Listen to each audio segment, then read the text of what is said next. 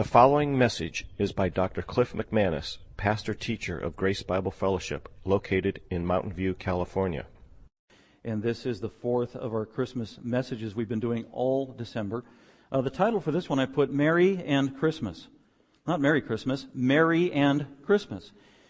And Mary, not in M-E-R-R-Y, but Mary, M-A-R-Y. And so this passage in Luke uh, gives us a unique perspective of the birth of Christ from Mary's perspective through her eyes and through her experience as given in the Gospel of Luke. And I thought that would be very appropriate uh, to see what Scripture has to say about Mary and her involvement in the birth of Christ and Christmas because for a lot of reasons, some practical reasons, and even historical reasons, today they tell us that uh, nearing 1 billion people on planet Earth are Catholic or Roman Catholic. So considered to be one of the largest faiths or denominations or religions in the world. And so I was born and raised a Catholic for 19 years.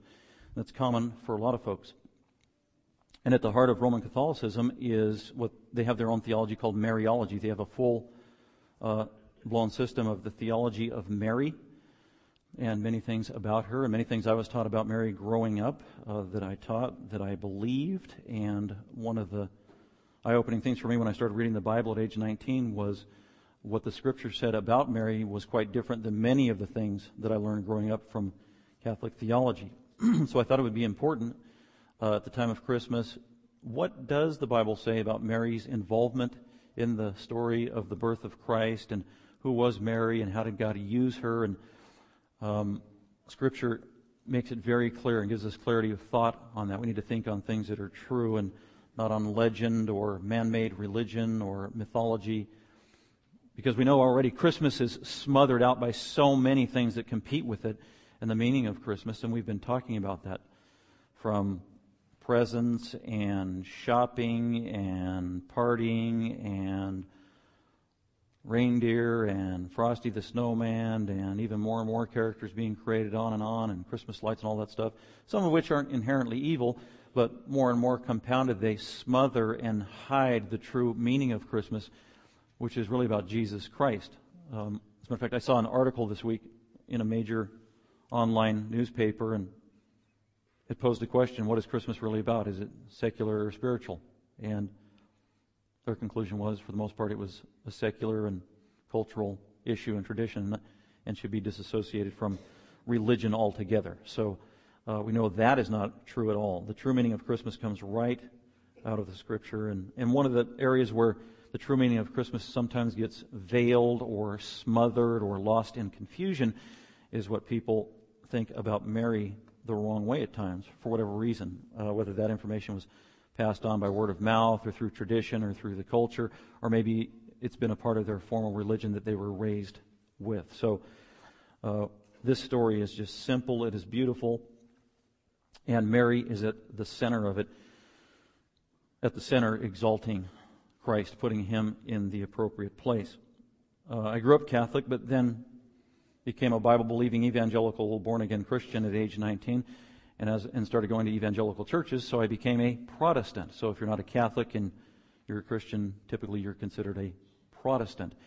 And so Protestants many times uh, are accused of having a wrong view of Mary, or uh, even a, they even have a minimized view of Mary, and sometimes can even overreact to wrong views of Roman Catholicism and totally downplay Mary even in an illegitimate manner. And we can't go to either of those extremes because we're going to see Mary was a special woman of God, one of the godliest women, as far as we know, that ever lived in terms of uh, special giftedness in her calling. Definitely the greatest or most privileged woman in the history of the world by virtue of being able to give birth to the Messiah. So there are virtues uh, to laud about Mary and even to model, and we're going to see that uh, in this passage. So let's go ahead and look at it. Uh, Mary and Christmas, the birth of Christ through the eyes of Mary.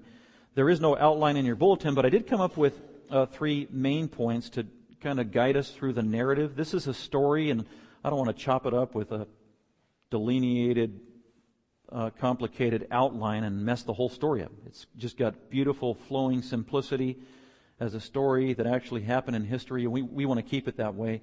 But if you wanted to have kind of three hooks to hang your thoughts on in terms of the flow of it. There are three, and these are from Mary's perspective, and I'll give those to you up front. Uh, point number one is going to be verses 26 to 35, and that's the key word there is revelation. The revelation of the birth of the Messiah. The revelation that was given to Mary that she would give birth to the Messiah. So 26 to 35 is the revelation. Following that is 36 to 45, and that's confirmation, is the key word. It's amazing. Revelation was given to Mary, and then God confirmed that great truth with the story that happens after that. So confirmation regarding uh, the coming birth of the Messiah, and then it closes in this section 46 to 56, and that's adoration. So you have revelation, confirmation, adoration.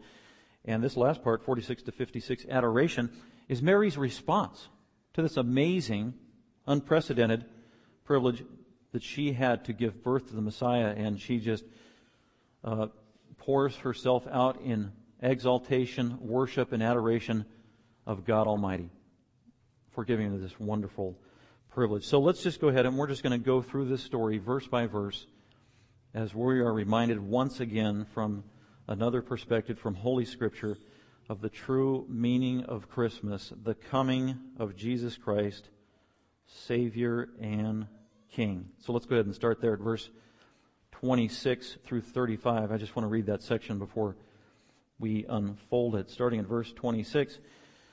Now, in the sixth month, that's the sixth month of Elizabeth's pregnancy, John the Baptist is in her womb or her tummy at this point, and that's where it's picking up John the Baptist would be the forerunner of Jesus the Messiah. So now in the sixth month of her pregnancy, the angel Gabriel was sent from God to a city in Galilee called Nazareth to a virgin engaged to a man whose name was Joseph of the descendants of David, and the virgin's name was Mary.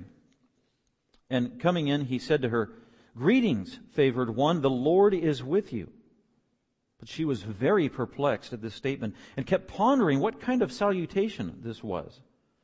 The angel said to her, Do not be afraid, Mary, for you have found favor with God. And behold, you will conceive in your womb and bear a son, and you shall name him Jesus. He will be great, and he will be called the Son of the Most High, and the Lord God will give him the throne of his father David, and he will reign over the house of Jacob forever, and his kingdom will have no end. Mary said to the angel, How can this be, since I am a virgin? The angel answered and said to her, The Holy Spirit will come upon you, and the power of the Most High will overshadow you. And for that reason, the Holy Child shall be called the Son of God. So this is the revelation. This is where God reveals to Mary that the coming Messiah, the long expected coming Messiah, for 4,000 years had been predicted that he would be coming, that it would be coming through, uh, born of a woman, and now God reveals this in history that Mary is the one that has that high and holy privilege. So let's go back to verse 26 and just look at some of the highlights in this amazing story. In verse 26, it says, Now in the sixth month, and as I said uh, earlier in the chapter uh, of Luke chapter 1, is the story where Gabriel the angel, by the way, angels are all throughout the Bible, but very rarely is the name of an angel given. There are fictitious ones and ones that have come from legend in terms of names, but very few names are ever given in Scripture of angels. There's just a few. There's Michael, we know him from the Old Testament and the New, kind of the superhero angel, the tough guy, uh, as he's known, Michael the archangel. And Gabriel's another one.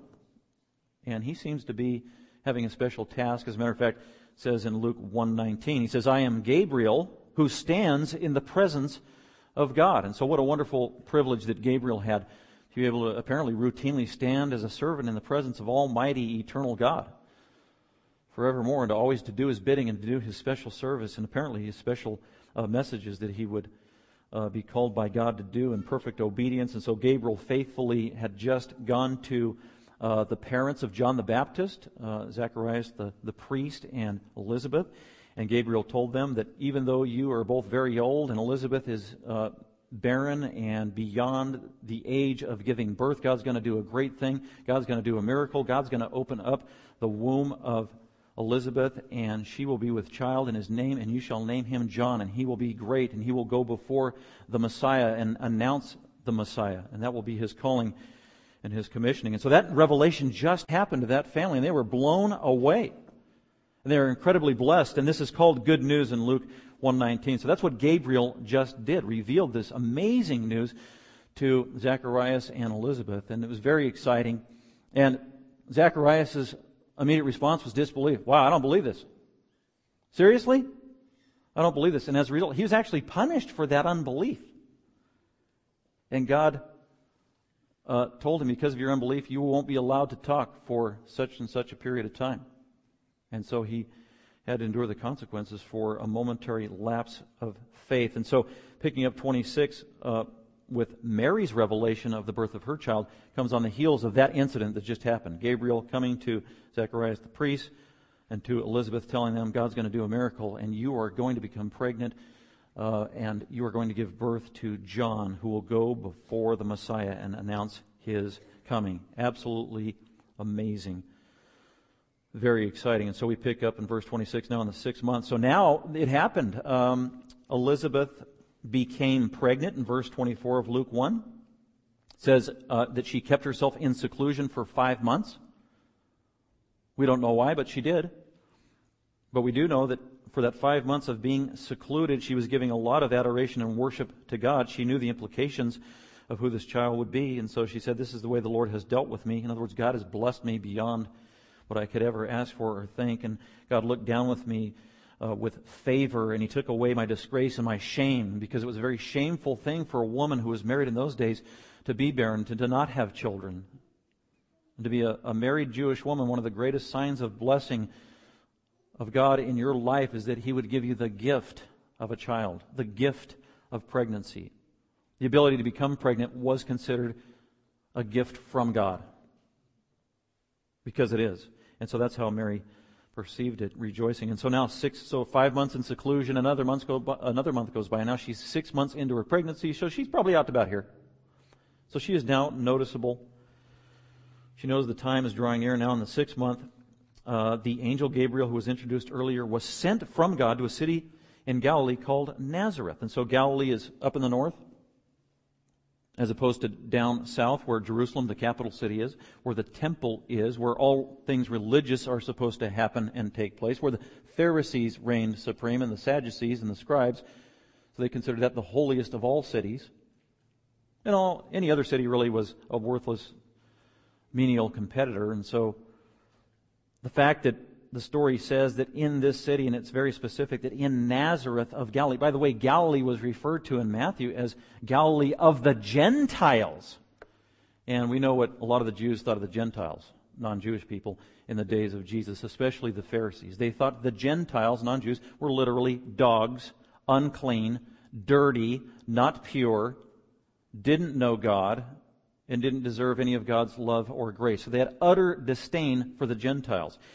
And this city up in the north, where there were some Jews living, called Nazareth, was in the greater region called Galilee, and Galilee was surrounded by all these pagan and Gentile cities and regions. And so that's why it was known as Galilee of the Gentiles. And so a Pharisee in the day of Christ reading this, that Nazareth was privileged to have this woman who would give birth to the Messiah would be utterly unbelievable and despicable. That is unthinkable. The coming Messiah certainly is going to come from Jerusalem or the surrounding area, but that's not how God would do it. Now, in the sixth month, the angel Gabriel was sent from God to a city in Galilee called Nazareth. And not only is Galilee the area of the Gentiles and was despised by many Jews, then the city of Nazareth.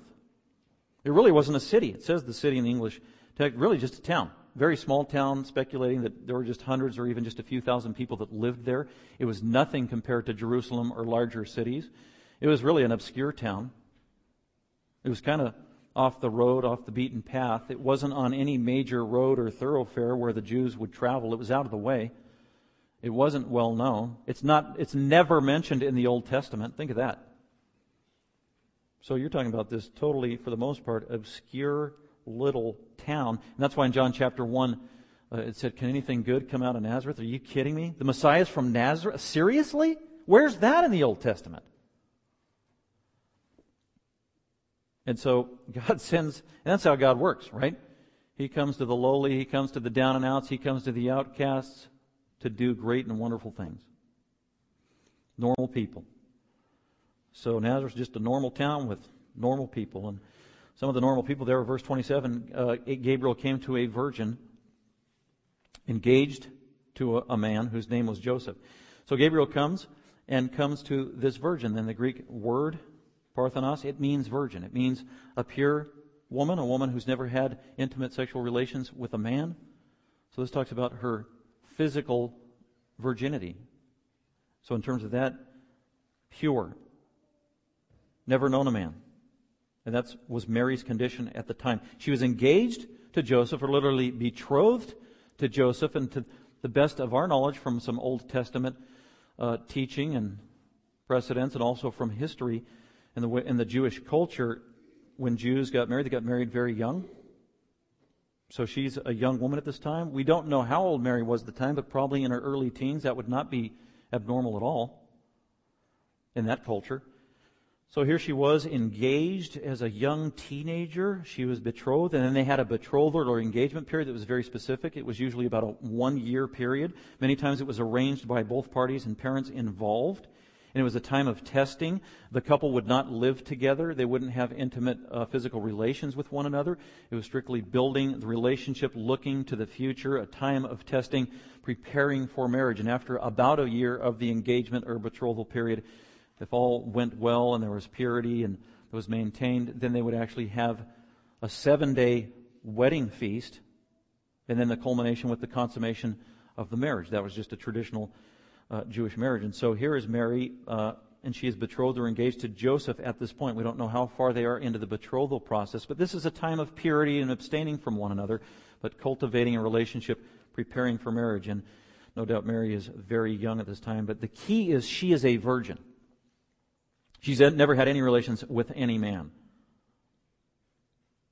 And so Gabriel goes to Mary as a virgin, engaged to a man whose name was Joseph of the descendants of David. And so both Mary and Joseph are descendants of David. That is huge. That is key uh, that it's in there because being a descendant of David meant that they had a kingly or royal lineage.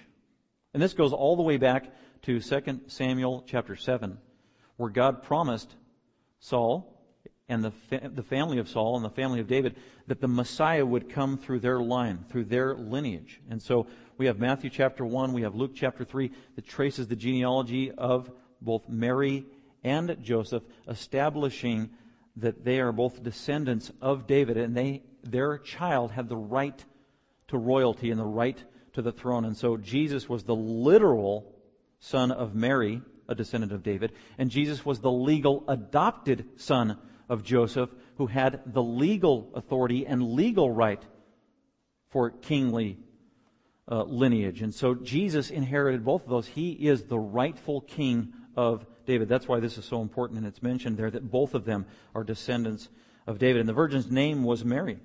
Verse 28, and coming in, so, and then apparently Gabriel goes into her house. So maybe she was in her little, really uh, small, unimpressive home there in the Galilean village in the city of Nazareth. And there's an intruder, and his name is Gabriel, and is an angel, and he comes in. And earlier in the story, if you go back in Luke 1, when Gabriel came to Zechariah, he, he scared Zacharias. Zacharias was afraid, he feared, he was overcome, he panicked, and that's what angels do all throughout the Bible. Whenever an angel appears to a human being, that human being is scared practically to death. It is routine. And that would happen to every single one of us for a couple of reasons. It is instant, it is spontaneous, it is unexpected, it's an alien being from outer space.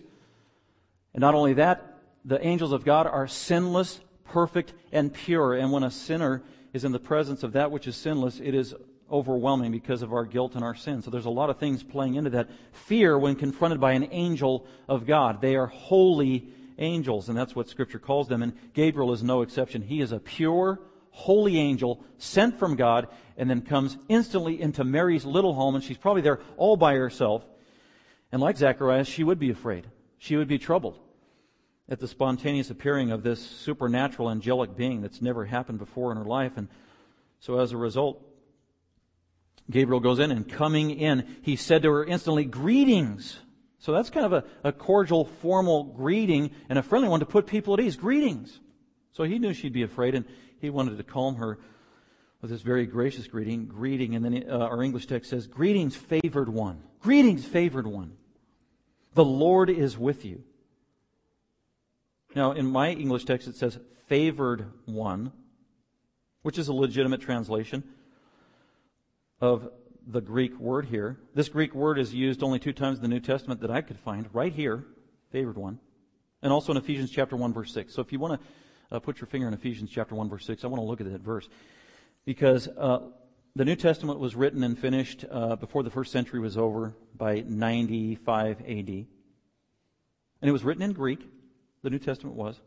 And then a couple hundred years later, if not 300 years later, uh, it was written into Latin uh, centuries later. And in the Latin version of the New Testament, uh, this phrase favored one, which is actually a Greek, one Greek word, was translated into the Latin New Testament, gratia plena, and that's literally full of grace. Full of grace is the phrase. Greetings, the one full of grace. And so that carried over eventually that Latin phrase into the prayer that we call the Hail Mary. And if you're a Catholic, you know the Hail Mary. As a matter of fact, if you were Catholic, you probably have the Hail Mary memorized. Hail Mary, full of grace.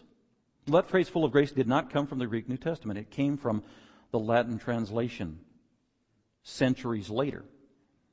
And it was infused with meaning beyond what Scripture intended, because in the prayer, Hail Mary, full of grace, the way that's interpreted is that Mary was graced more than anybody in the history of the world. As a matter of fact, she had inherent grace. She had innate grace. She was born with grace in a way that no other human was, save Christ himself. As a matter of fact, she was born without sin. So says Roman Catholic theology, and one of the key phrases they look to is this phrase right here, full of grace. When actually all uh, the angel is saying is, greetings, favored one. Now let's go to Ephesians chapter 1. This phrase, favored one, doesn't mean that she's uh, greater than any other person that ever lived. It doesn't mean she was sinless. It doesn't mean she had inherent grace. It doesn't mean that God was impressed with her because she was sinless.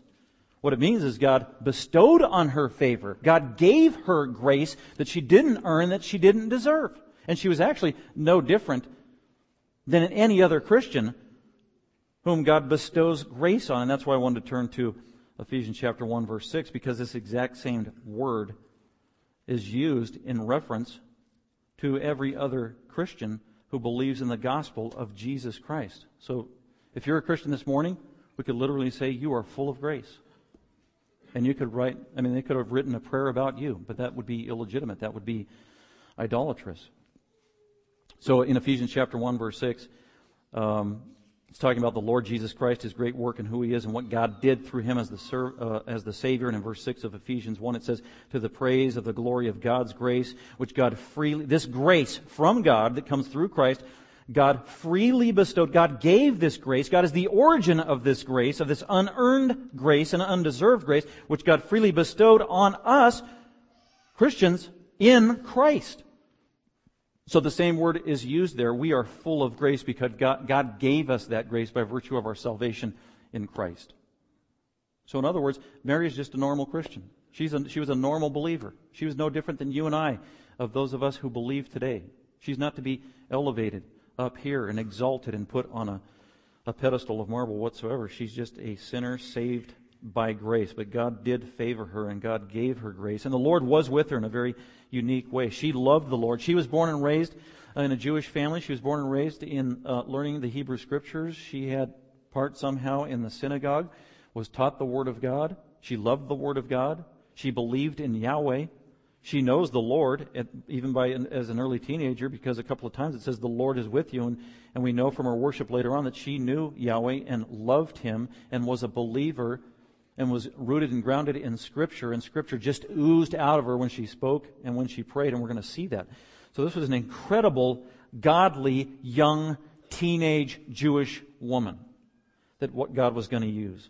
But at the same time, a normal teenage, fallen, sinful woman that God would use in a mighty way. And so the angel comes in and he says to her, Greetings, favored one, the Lord is with you. But she was very perplexed. This is an emphatic term. She was disturbed. She was greatly disturbed. greatly disturbed, sometimes even translated fearful, even confused. And she was confused at the statement, Greetings, favored one, the Lord is with you. Confused by that statement, and so she kept pondering what kind of salutation this was. It's kind of interesting. At different points in Mary's life, as she different incidents happened to Jesus as he was before his birth, as he was born, as he's growing up, as he's dedicated, when he's 12 years old. Luke keeps inserting this phrase that when Mary heard that, she kept pondering that in her heart. She was locking it away in the back of her mind. Wow, I don't know if I understand the full significance of what that angel just said, or of what God just said, or what Simeon just said, or what Anna just said, or what I just heard, or what Jesus just did. But she locked it away in her heart for contemplation, for meditation, for prayer, to see the unfolding plan of God and how it might be fulfilled in her lifetime. She was a very contemplative, godly, careful woman in her thinking about the truths of God. And so that's what that represents. She locked that away in her heart, even though she was perplexed, pondering, didn't know what this meant, but she knew it was significant. In verse 30, the angel said to her, do not be afraid. And angels, many times they say that to the humans they're talking, do not fear not, do not be afraid, Mary, for you have found favor with God.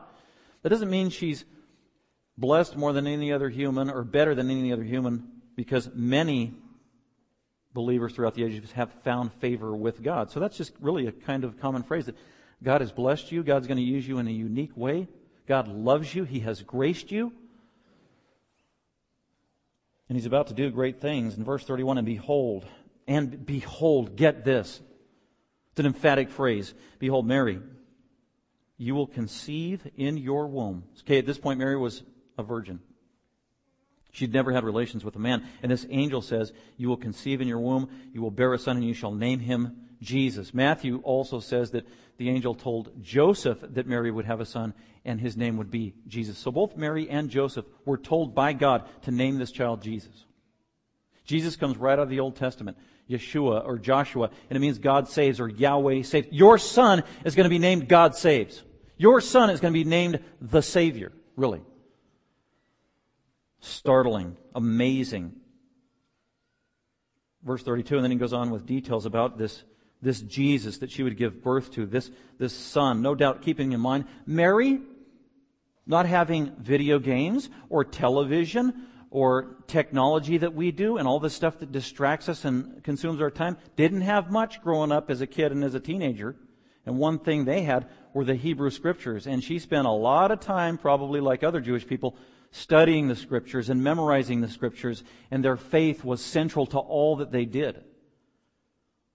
So Mary, no doubt, had the entire Old Testament readily available in her mind, especially of paramount and important prophecies regarding the coming of the Messiah, and especially at the very beginning of the Bible in Genesis 3.15, the first prophecy ever given about a, a Messiah who would come and conquer Satan and be the Savior and that he would come through the loins of a special woman, of a descendant of Eve, of a real female. The Messiah would come.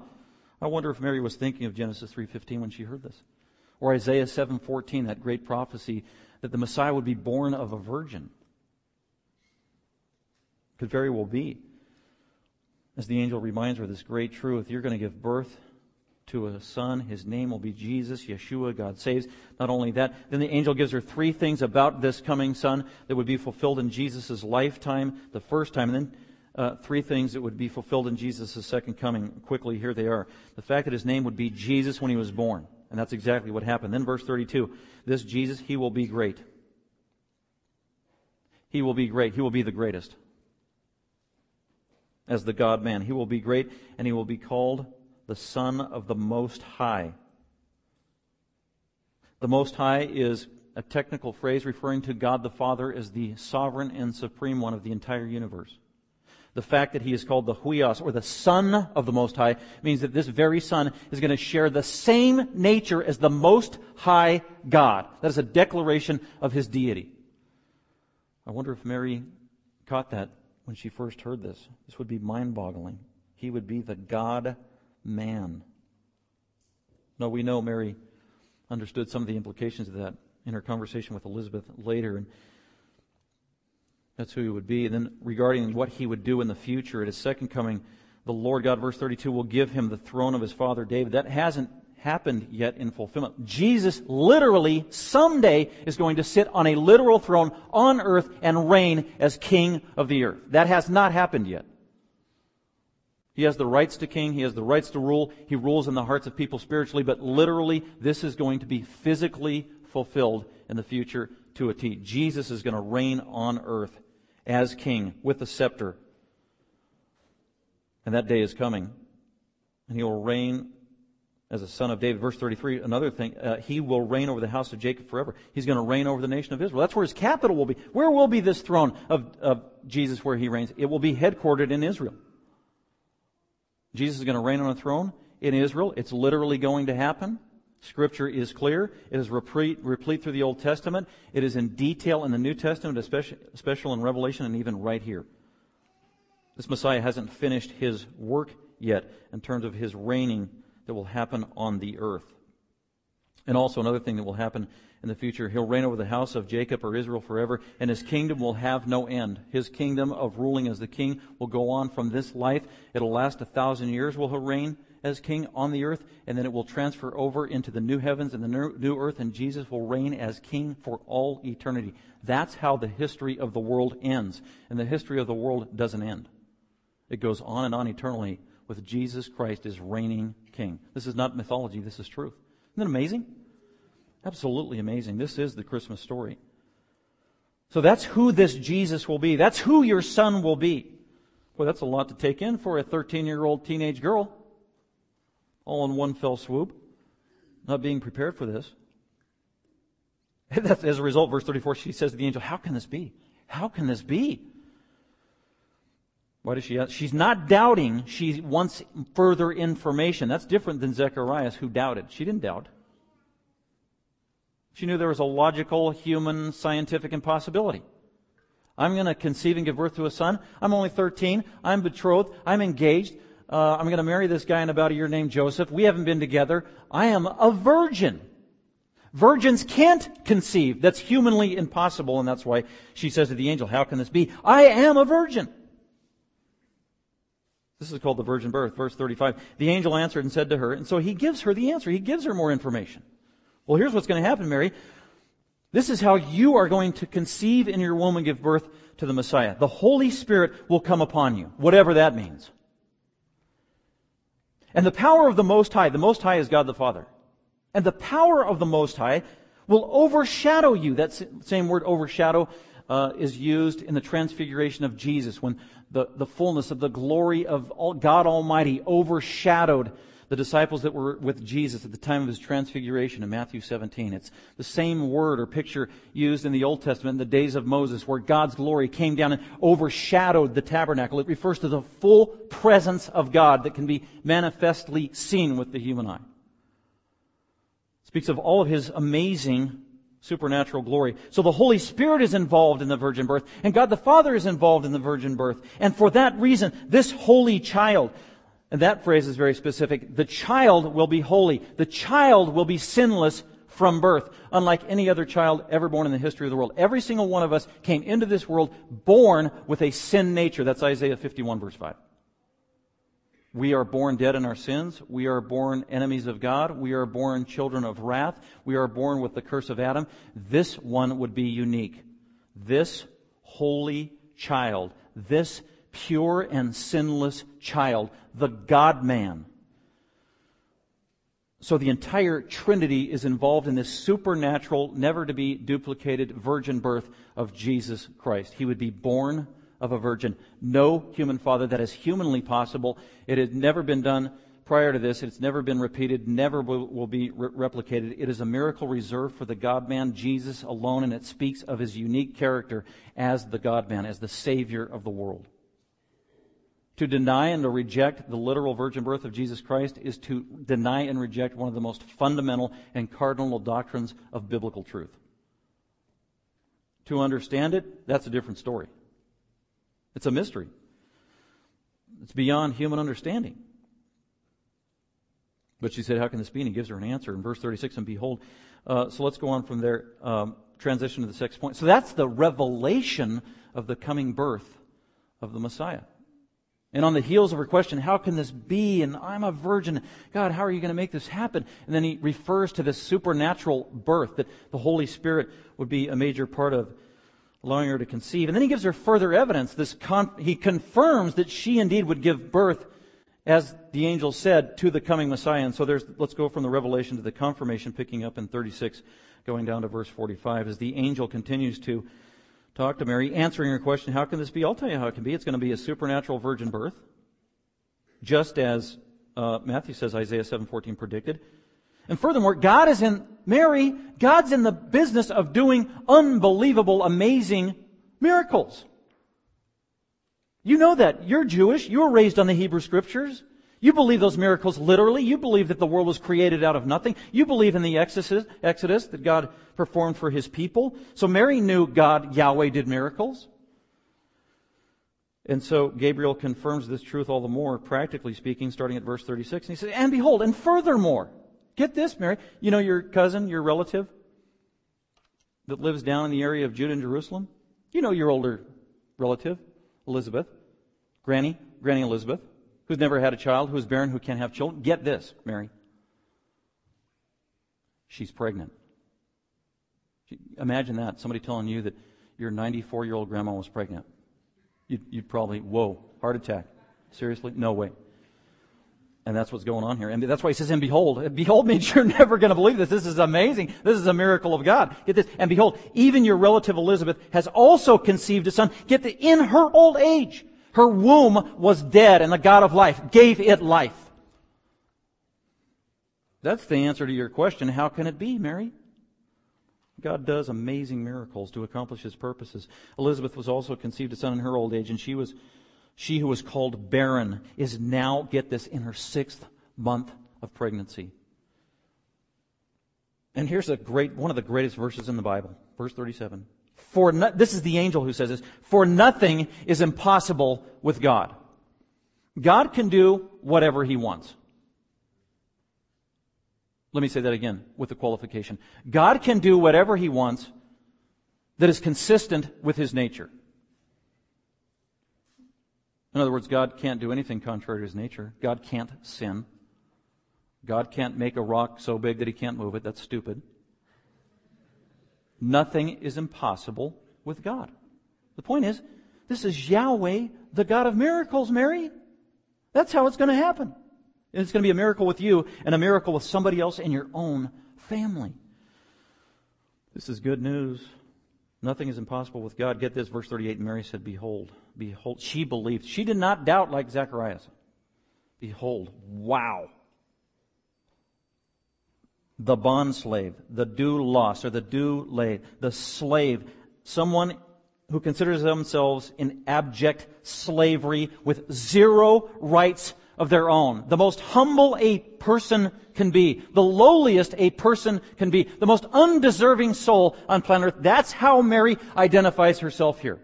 The greatest of humility. It's not the queen of heaven, as we're told sometimes. It's just the opposite. She is overwhelmed with God's grace and this miracle, and she says, Behold, the slave of the Lord. I am the slave of God. That's a declaration of faith. May it be done to me according to your word. She believed the word of God at first blush. That's a godly woman. Mary wasn't perfect. Mary wasn't sinless, but she was a godly woman. She was a woman of faith. She heard the word of God. She didn't need an argument. She heard the word of God. She didn't need a whole bunch of uh, archaeological proof. She heard the word of God and she believed God at his word. What a precious thing. What a simple faith. God honors that kind of faith.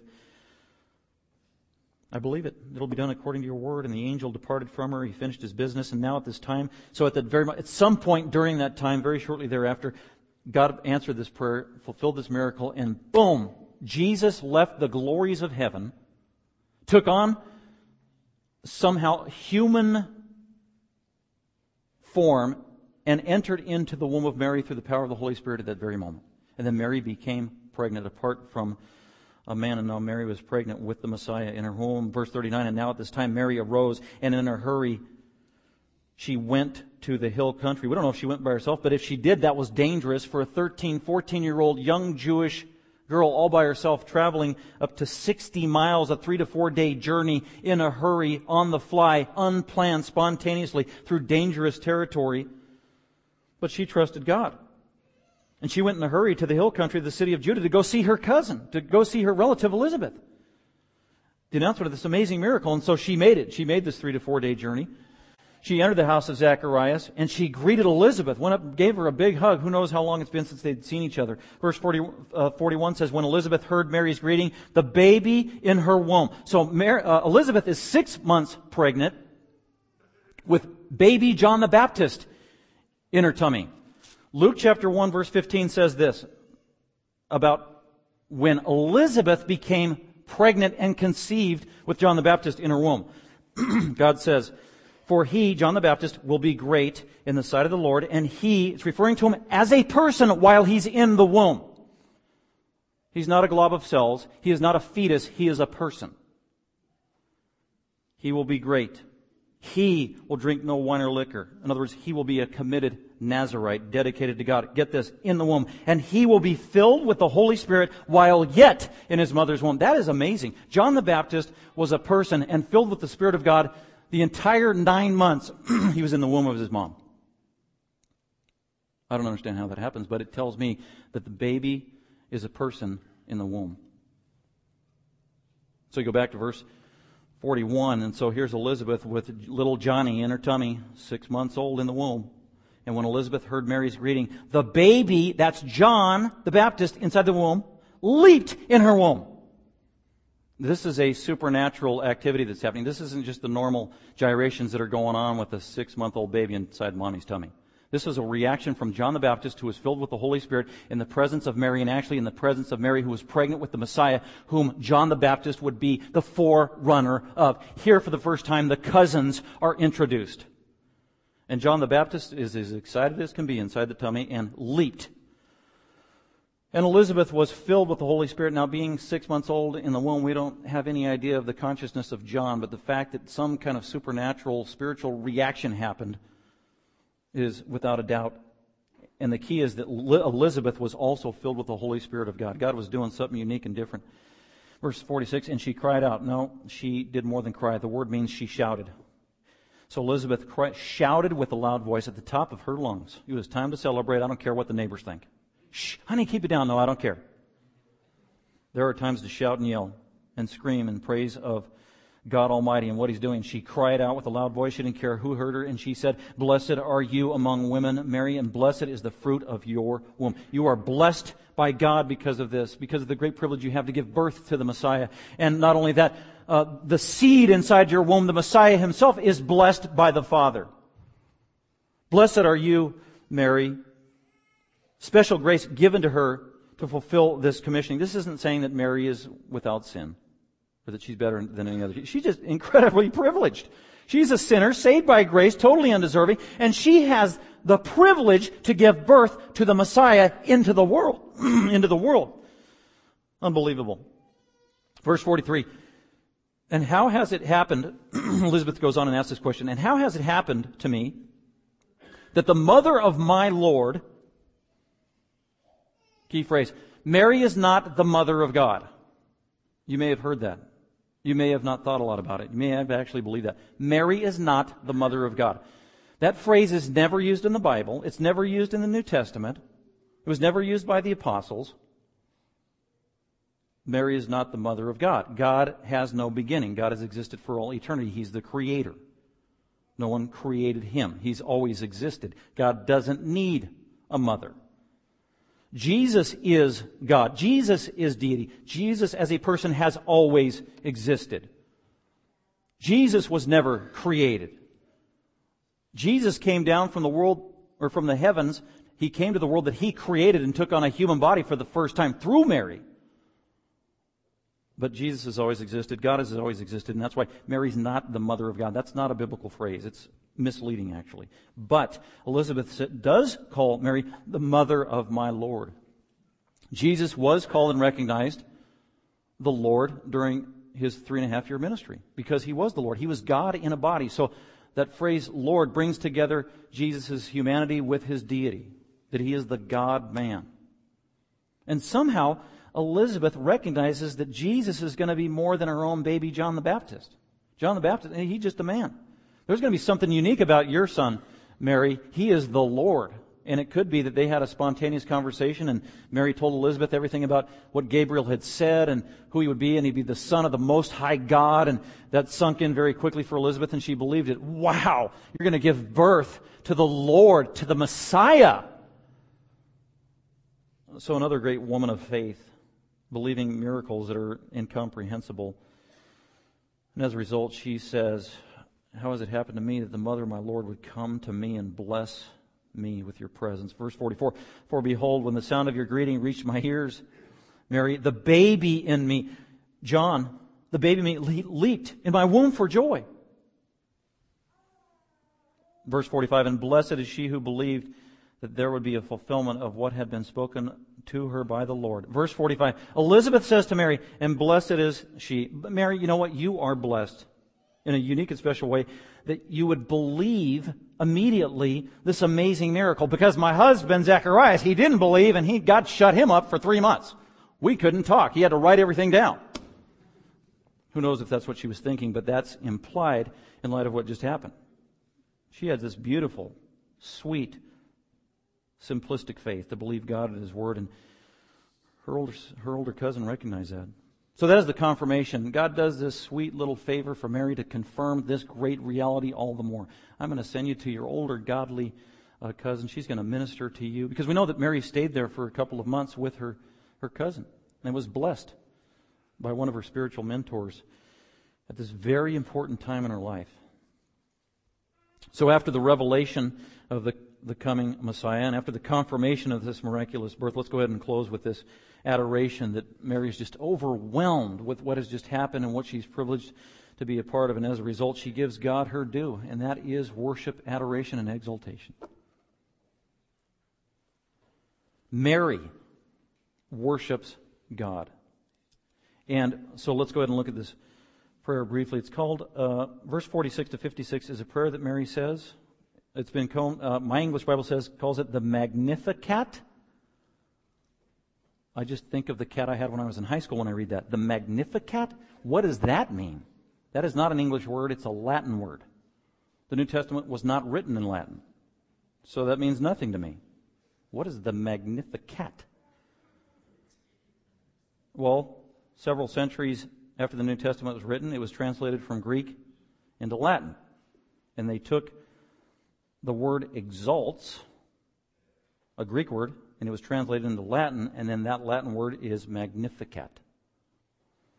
So that's where it comes from. It's just the prayer of Mary that she prayed in worshiping God Almighty. So let's go ahead and look at Mary's prayer briefly. And this, we can adapt this prayer really as our own in many ways because of how she worships God. Keeping in mind that she was a believer, she knew Yahweh, she was raised on the scriptures, uh, she has the scriptures running through her blood. She's probably under the influence of the Holy Spirit when she prays this prayer or writes this prayer. So it is an inspired prayer coming from the heart of Mary.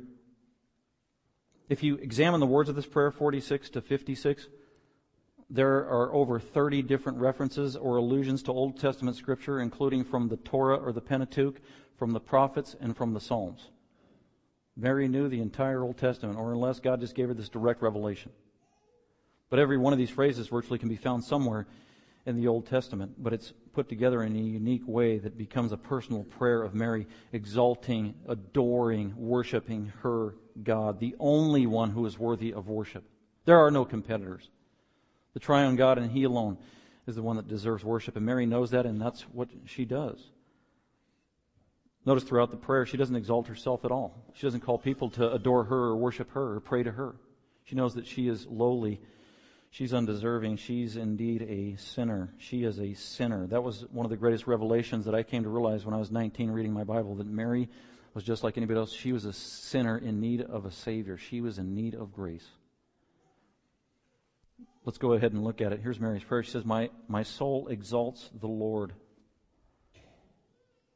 And my spirit has rejoiced in God my Savior, for he has had regard for the humble state of his bondslave. Or God had regard for me despite the fact that I was a lowly, worthless, undeserving slave. That's the literal word at the end of verse 48, or the middle, a slave. For behold, from this time on, all generations will count me blessed, or generations, or my generation, or all the people living in my day are going to count me blessed. Not that I have virtue in and of myself, but that God was gracious to me. I was undeserving.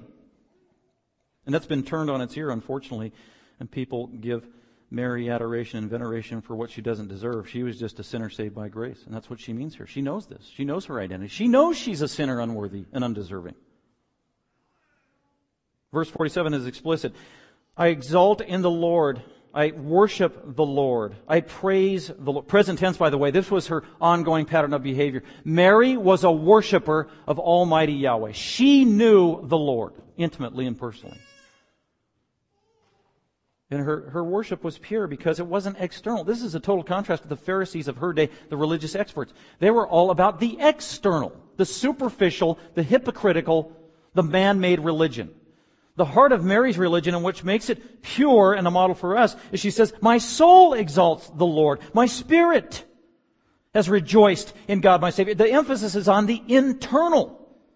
And that's what Jesus said. Anybody that wants to worship me must worship me in spirit and in truth. He was emphasizing internal worship, worship from the heart. And that's what Paul says in Philippians. The true mark of a Christian is someone who worships in the spirit of the Lord, in the spirit, in the realm of the spirit. It's not external. It's not a checkoff list. It's not a to-do list. I go to church 42 times out of the year and here's my goodie pile and I'm earning my favor and my way to heaven.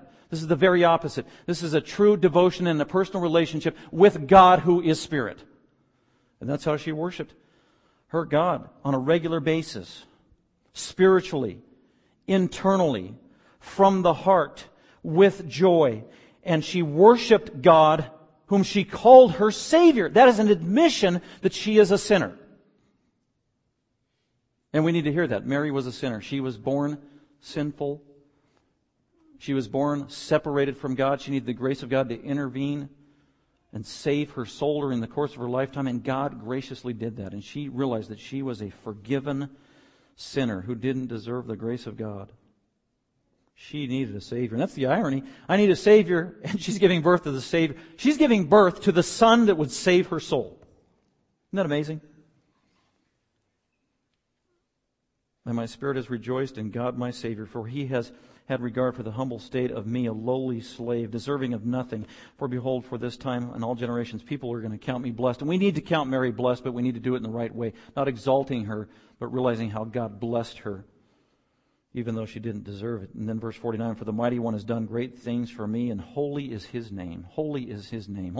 All the focus in Mary's prayer is on the glory of God and him alone, and on Jesus and God's holiness and his preeminence, and that's what we need to do is put all of our focus on God and God alone. No human, no saint, no dead Christian.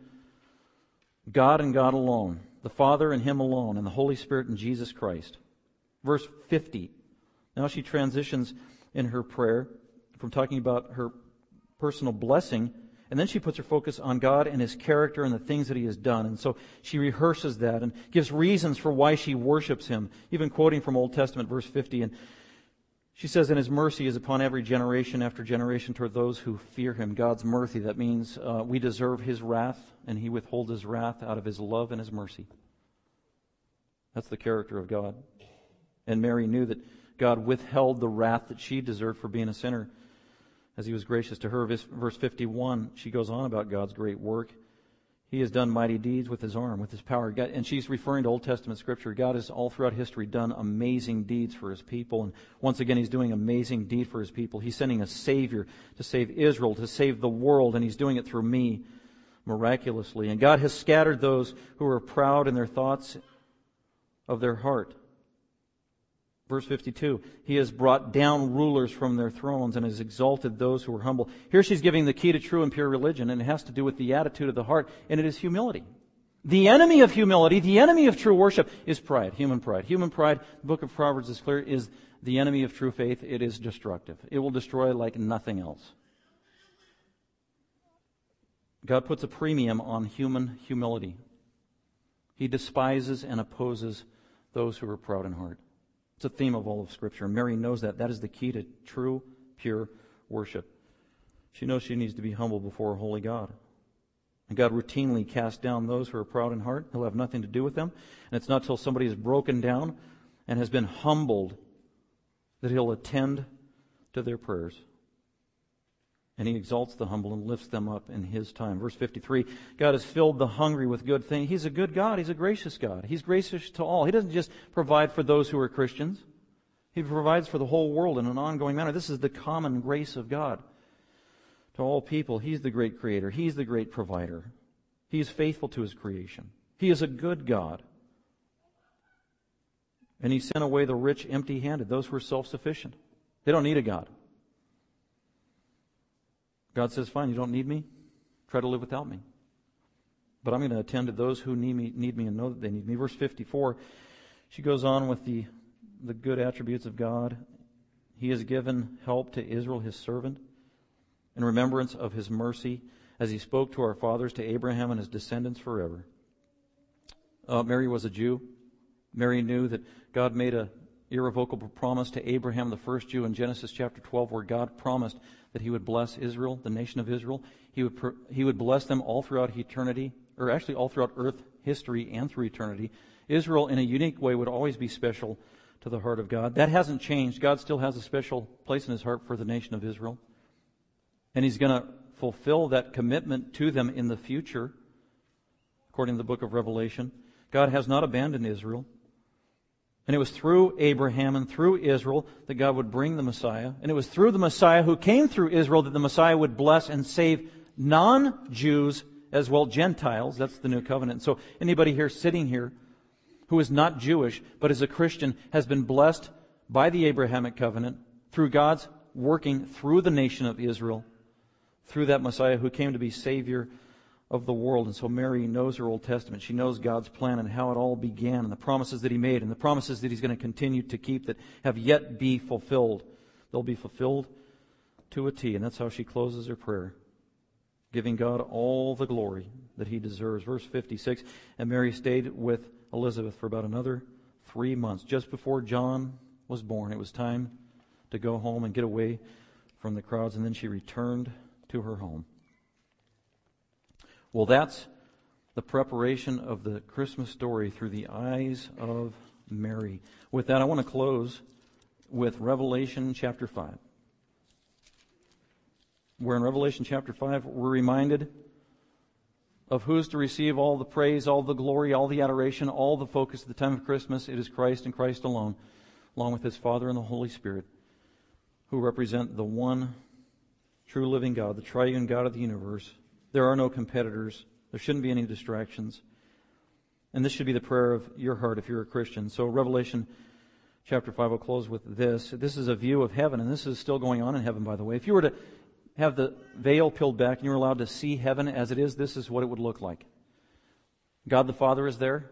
Jesus Christ is there in glory. The Holy Spirit's presence is there. The glorious, sinless angels are there. They are around the throne of heaven. They, see, they are ceaseless in their praise for the triune God of the universe. Verse 9, and this is what they sing out continually. Worthy are you. As they're worshiping God the Father and Jesus Christ and the Spirit who is around the throne. Worthy are you to take the book, and now they're talking to Jesus the Lamb, and to break its seals. For you were slain and you purchased for God with your blood men or people from every tribe, tongue, people, and nation. You have made them to be a kingdom of priests to our God, and they will reign upon the earth. And then John the apostle says, And I looked, and I heard the voice of many angels up in heaven around the throne, and the living creatures who were also angels, and the elders up in heaven. And the number of them was myriads and myriads. That means countless. Too many to count. Thousands and thousands. And here's what they were saying, and here's what they are still saying today up in heaven. Verse 12. Saying with a loud voice, Worthy is the Lamb that was slain to receive power and riches and wisdom and might and honor and glory and blessing. That's Jesus. He's worthy of our worship.